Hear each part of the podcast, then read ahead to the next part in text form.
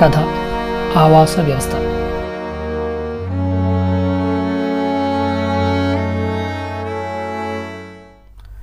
നാട്ടിൽ നിന്നെത്തിയ മുസ്ലിയാർക്ക് ഇങ്ങോട്ട് തിരിയാനും ഒരാൾ വേണമായിരുന്നു. വട്ടപ്പറമ്പിൽ അബ്ദുല്ലാക്കയുടെ മൂത്ത മകനെ കാണാൻ വഴി പറഞ്ഞു മടുത്തു. ദേര ദുബായിൽ നിന്ന് കിസൈസിലേക്ക് മൂന്നാം നമ്പർ ബസ് പഴയ ദുബായ് സിനിമയുടെ അടുത്തുള്ള സ്റ്റോപ്പിൽ നിന്ന് കയറിയാൽ മതിയാവുമെന്ന് നൂറാവർത്തി പറഞ്ഞു കാണും. അപ്പോഴും മുസ്ലിയാർക്ക് സംശയം. അപ്പോൾ ദുബായ് സിനിമ എവിടെയാണ്? മുസ്ലിയാർക്ക് സംശയം തീർന്നില്ല. ഇക്കോലത്തിലൊക്കെ ഉടുപ്പിടാവോ എന്ന് മൊയ്തീൻ കൈയോട് ചോദിച്ച ഓർമ്മയില്ലേ? ഒരു പെൺകുട്ടിയെ കണ്ടപ്പോൾ അവിടെയായിരുന്നു ദുബായ് സിനിമ.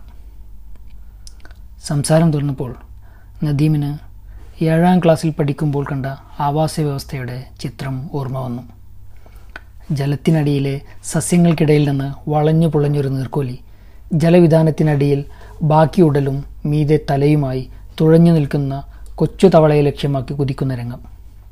ചിത്രം ആ നിശ്ചലതയിലല്ലായിരുന്നുവെങ്കിൽ കിട്ടാവുന്ന എന്തെങ്കിലും കൊണ്ട് ആ തവളയെ രക്ഷിക്കണമെന്ന് സിലബസ് വർഷങ്ങൾക്ക് ശേഷം മാറുന്നതുവരേക്കും ആ ചിത്രം കാണുമ്പോൾ നദീമിന് തോന്നാറുണ്ടായിരുന്നു. ആവാസ വ്യവസ്ഥയിൽ നീർക്കോലിയുടെ ഭക്ഷണം തവളയാണ് കൊച്ചു തവളകൾ. നദീം മുഴുത്ത കല്ലൊന്നെടുത്ത് കൊച്ചു തവളയ്ക്ക് നേരെ എറിഞ്ഞു. ഉഭയജീവിയാണെന്ന ബോധം നഷ്ടപ്പെട്ട തവള ഒന്നാഞ്ഞു തുഴഞ്ഞു. മുസ്ലിയാർക്ക് വഴി തെറ്റുമോ?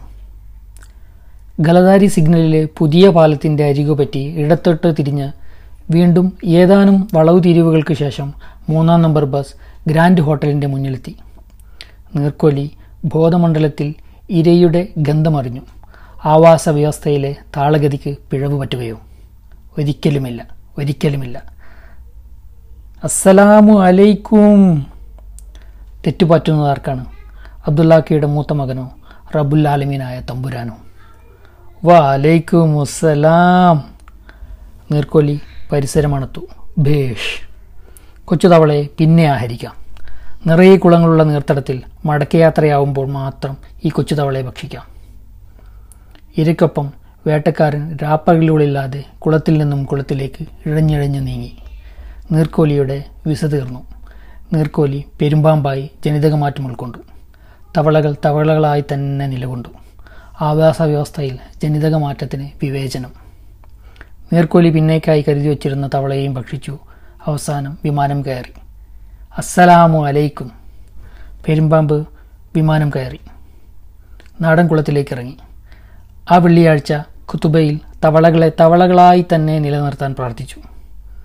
നീർക്കോലികളുടെ ആയാസങ്ങളെപ്പറ്റി റബ്ബുൽ ഇസ്സത്തിനോട് ആകാവുന്ന നിലയിൽ തലയുയർത്തി പ്രാർത്ഥിച്ചു. നീർക്കോലികളെ നീ പെരുമ്പാമ്പാക്കണമേ. നാടൻ തവളകൾ പോക്രോം പോക്രോം എന്ന് ആമീൻ ചൊല്ലി.